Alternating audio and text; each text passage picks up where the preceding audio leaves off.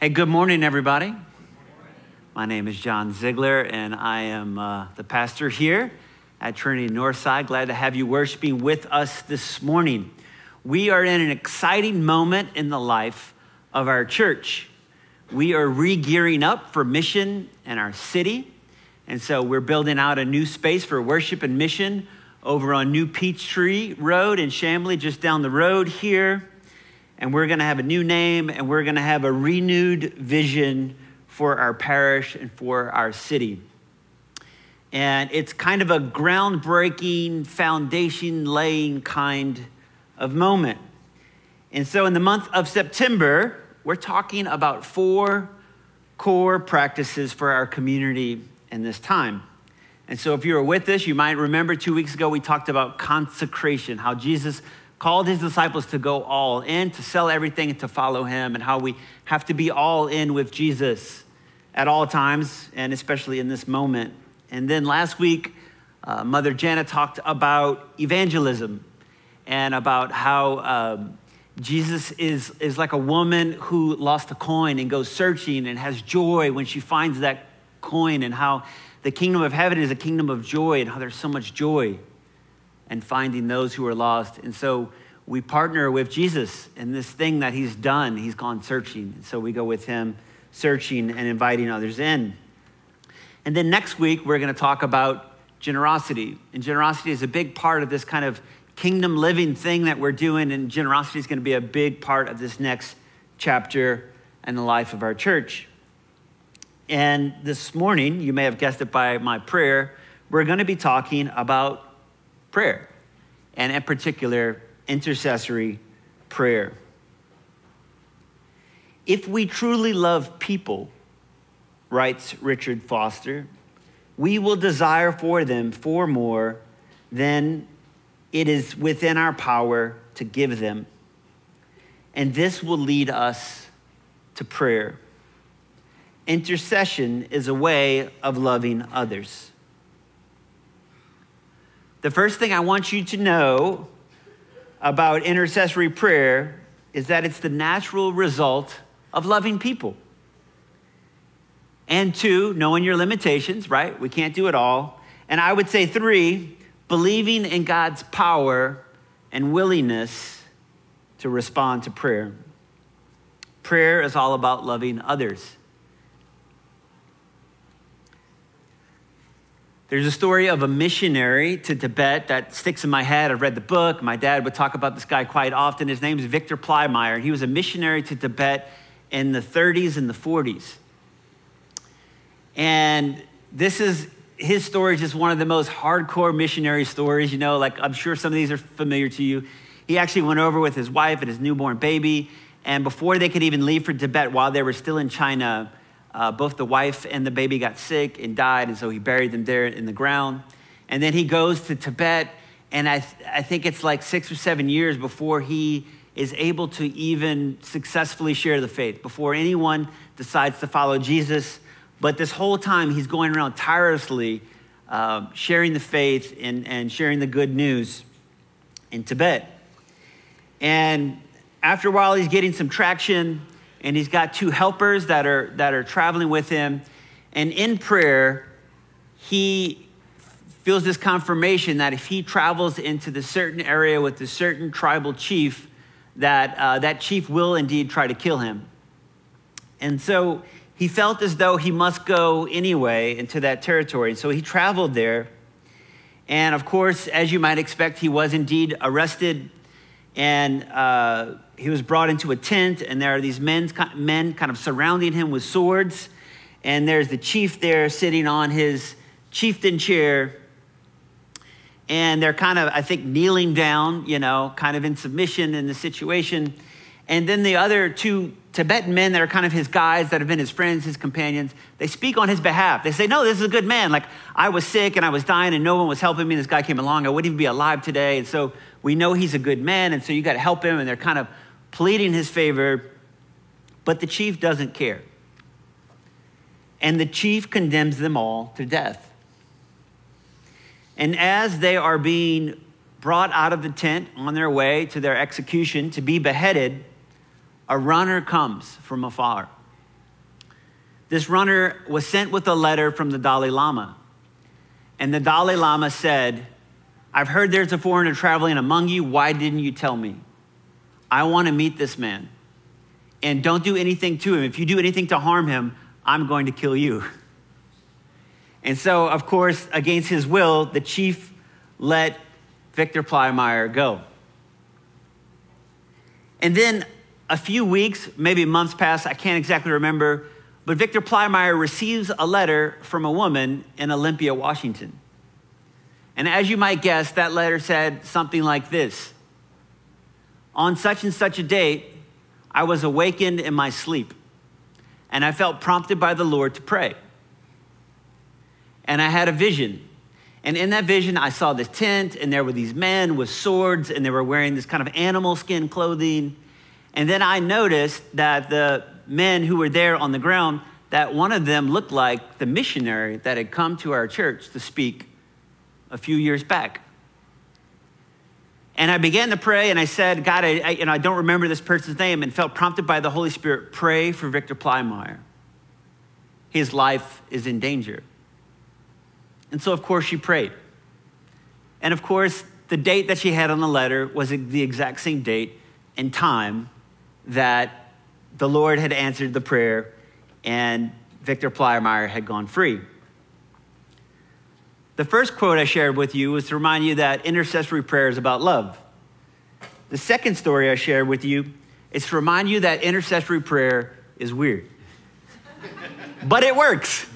It's weird that it works, right? Like, why does God actually need someone in Washington to pray for this person so that they become free? Why can't God just free the person, right? And it's kind of a, uh, an interesting story about prayer, but prayer somehow works, and God invites us into this. He wants us to pray according to His will, and He invites us into that work. And we see this in the epistle text in 1 Timothy 2 this morning. We're going to be in 1 Timothy 2 1 through 7. When is the last time you urged someone to do something? Now, stop thinking about your kids. I want to know when is the last time you urged an adult or a group of adults to do something, right? Not something we do all the time, urge or employ someone into some activity. This is the Apostle Paul writing to Timothy, who is currently overseeing the church in Ephesus. He says, I urge then, first of all, that petitions, prayers, intercession, and thanksgiving be made for all people for kings and all those in authority, that we may live peaceful and quiet lives in all goodness and holiness. Of course, it is the Apostle Paul who is doing the urging. And his urging has to do with the liturgy of the church in Ephesus. It's something that should be happen, should be happening when they gather to celebrate the Eucharist petitions, prayers, intercession, and thanksgiving. Now, we could sit here, as theologians have done for a very long time, and try to figure out what exactly Paul means by supplications and prayers and intercessions and thanksgiving. And if you read this, you know, you'll have theologians going back to at least the third, fourth century talking. You know, it's funny because they actually are Greek speaking, but they have different ideas about what exactly Paul means by these words. And if I were to take a stab at it, you know, I would say, okay, supplications or petitions. Um, this is a general word uh, that we, we normally use as petition in the prayers of the people, right? So each little line is a petition. And it's when we ask God to meet our needs or the needs of our community. And then prayer for me would be like a more general term that a lot of these other categories might fit into, and it might include a lot more, of course. And then intercession. Intercession is prayers prayed on behalf of others. And then there is thanksgiving, thanking God for all of his goodness to us in our creation and in our preservation and in our salvation. But really, what I think Paul is getting at here is the word all.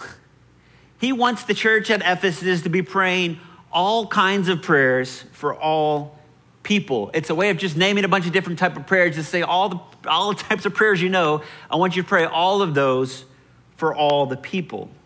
And we aren't sure why, but it seems that the Ephesians had stopped praying certain kinds of prayers for certain kinds of people outside of their congregation.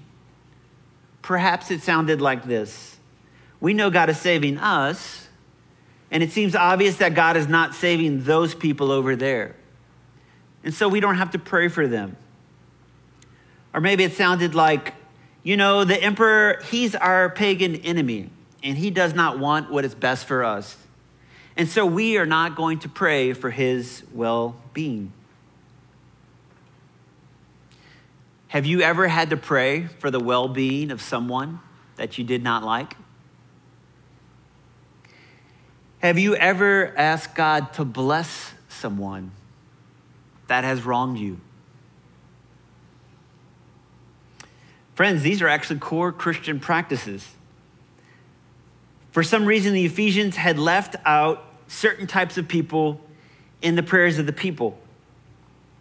And Paul is having to write and say, uh, No, I want you to go ahead and put those people back in the prayers. We got to add them back.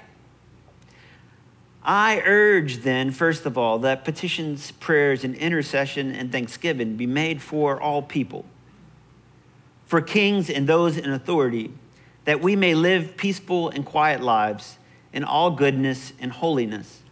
This is good and pleases God, our Savior. Now, I might be reading from a little different translation than what's up there. I probably got the NIV, maybe we got the NRSV up here. Um, any difference is my own fault. But uh, I want to let you know about this text is written in Greek. And if you don't know, the ancient Greek text has zero punctuation. So there's no commas, there's no periods, there's actually no space between sentences. And if you don't know, commas and periods and space between sentences is really helpful in communication, you know? Because there could be a lot of ambiguity. So people that are translating the Bible, they got to try to figure out, like, is this a part of that paragraph or is this a part of this one? Um, and he, of course, if they didn't have commas and periods, they also didn't have something that I really love are parentheses. Who here loves parentheses? I kind of overuse them, I gotta admit. I'll be using them in text messages. If I'm writing like a paper, I'm putting them all over the place. Um, I'm kind of into parentheses. And I like to imagine that Paul probably, if he'd known about parentheses, he would have loved them. And that if he, if he had known about them, he would have put them around the end of verse 2. I want thanksgiving to be made for all people, parentheses, for kings and all those in authority, that we may live peaceful and quiet lives in all godliness and holiness. Close parentheses. This is good and pleases God, our Savior. The emphasis on, in this text isn't that the church needs to pray for rulers, political leaders, and those serving in the government. It's as if Paul is saying, Yes, and while you're at it, of course, you must even pray for all kinds of people, even those in authority. Because if they rule justly and govern wisely, it allows us to live godly and holy lives. So pray for the pagan emperor. This does not actually validate the emperor's rule or in any way uh, validate the way he rules or his political platform. And it's the same for us too, right? We pray for the presidents and we pray for this president just like we prayed for the president before that president and going on back, on back up to King George. And then we just prayed on up from that one, right? On up to the Roman em- emperor. Like it's been that long that we've been doing this. And we name them. And this is a way for us of praying for the well being of the world for praying for justice in the world. It won't be long, of course, before Paul will be killed by the very Roman authorities that he is saying, hey, you guys need to pray for. But he wouldn't walk it back. It turns out that that's what it means to follow Jesus. Following, in following Jesus, we pray for those who would imagine that the world is better off without people like us. Now, I've been talking already too long about this parenthetical statement. What I really want to talk to you in the focus on is, is that praying for all people and why we should pray for all people. The reason that I did want to take a little moment and, and step out and talk to you about the parentheses is because we have had rulers in the course of human history, and even puppet theologians that have tried to use verse like this to kind of prop up their regimes, right? They try to say, uh, you know, don't protest what we're doing over here. It's your job just to pray for us and to be quiet. And obviously, if you study the text, it's not what Paul is getting at, right? He's getting at, hey, we're praying for, for the goodwill and, and for the flourishing of all, of, of all people, even the leaders. Uh, but he's not trying to write a blank check. So I just want to take a moment out to say that. So let's get back into the why. Why must we pray for all people? I urge then, first of all, that petitions, prayers, intercession, and thanksgiving be made for all people. Why? This is good, and it pleases God, our Savior, who wants all people to be saved and to come to a knowledge of the truth. For there is one God and one mediator between God and mankind, the man, Christ Jesus. He gave himself as a ransom for all people. So, what does God want? He wants all people to come to the knowledge of truth, the knowledge of the gospel, the good news the saving truth about Jesus Christ. And Paul summarizes that good news for us in this line, right? For there is one God and one mediator between God and mankind, the man Christ Jesus. He gave himself as a ransom for our, our all people.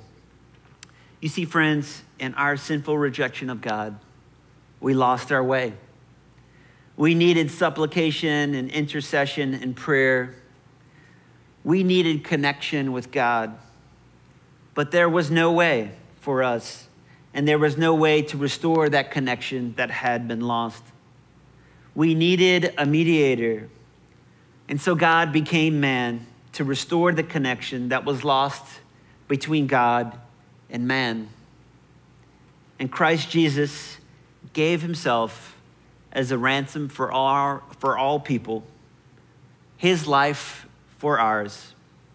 The word ransom here is the same word that is used for God redeeming the Israelites out of Egypt.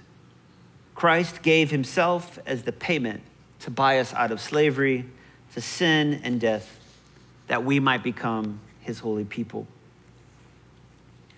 Friends, the message here in Timothy is pretty simple this morning.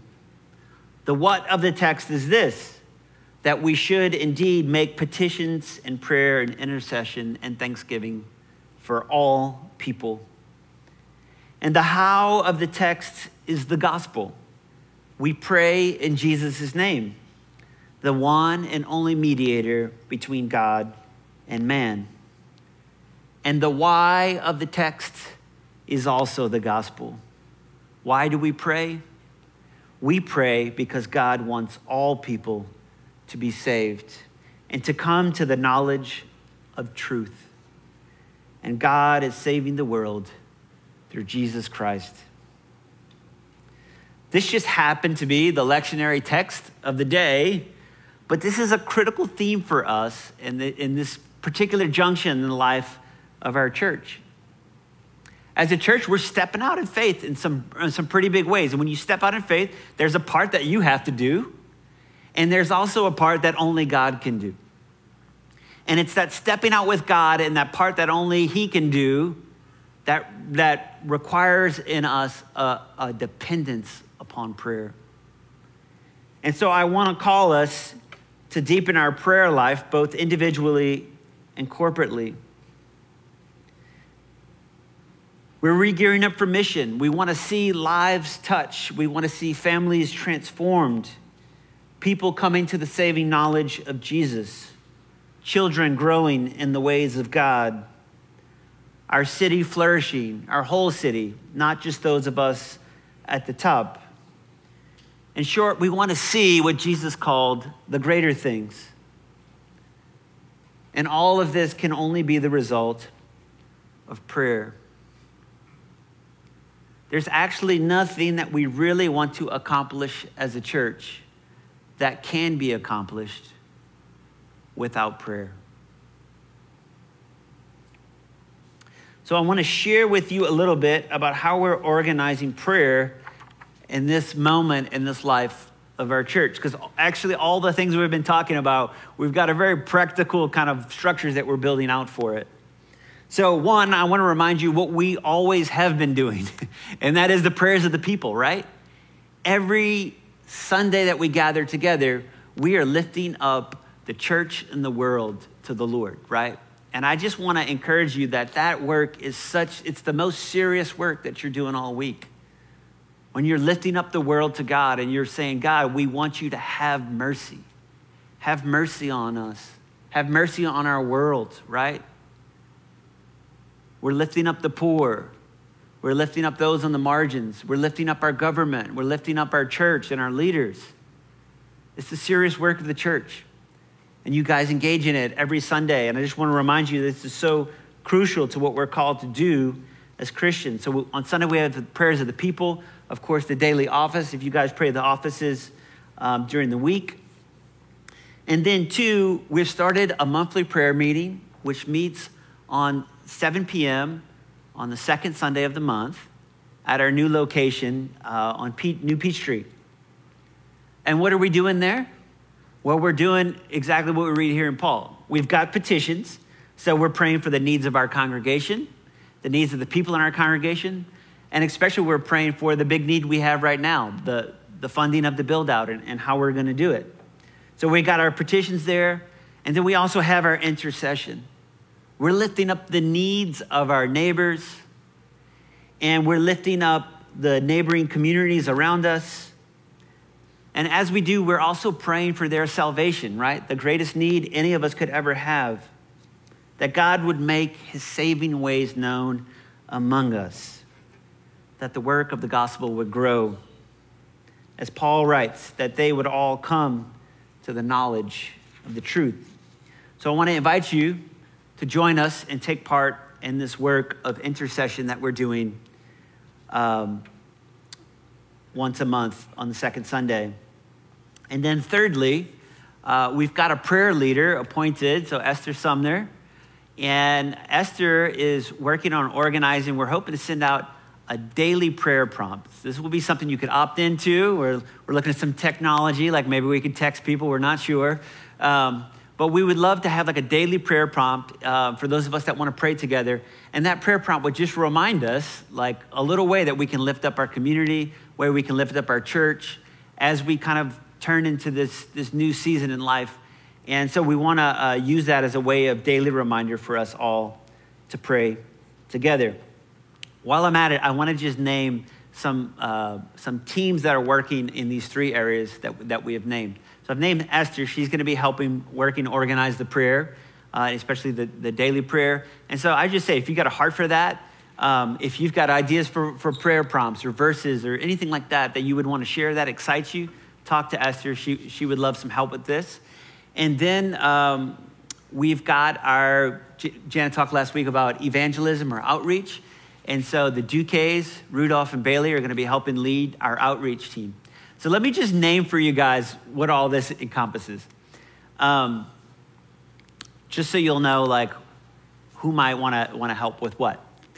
Um, outreach is kind of a, of a, a, big tent thing that a lot of things goes in.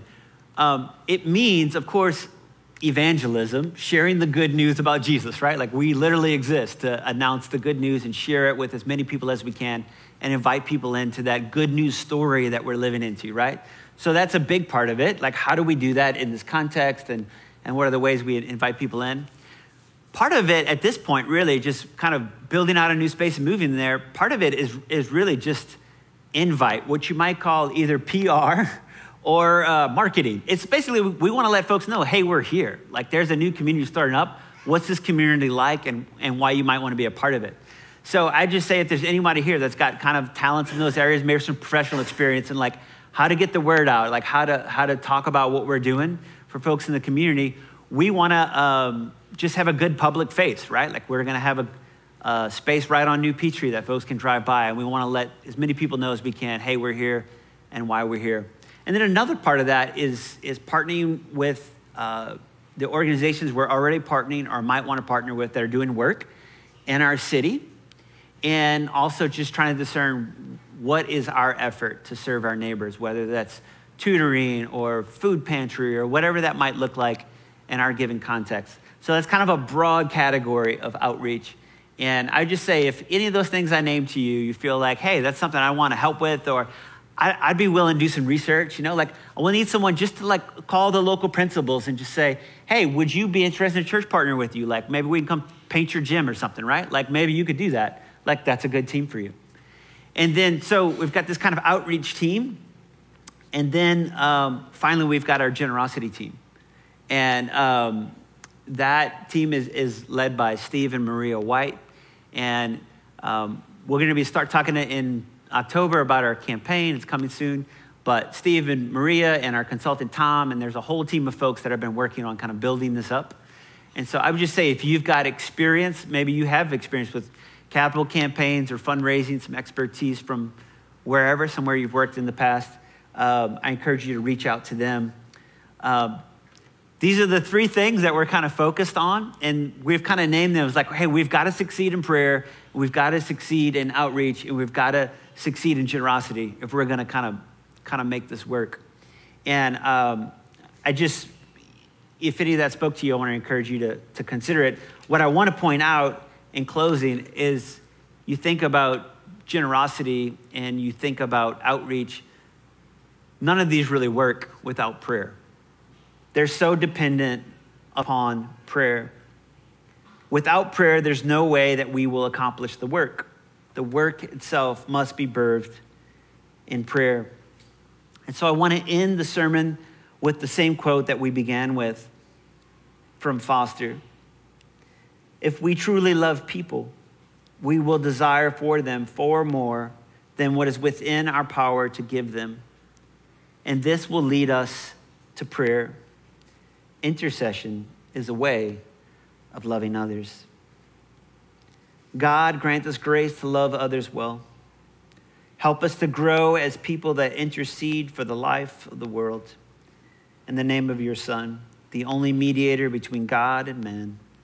Amen. I invite you into a time of silent reflection as we reflect on what the Spirit might be saying to us in this time.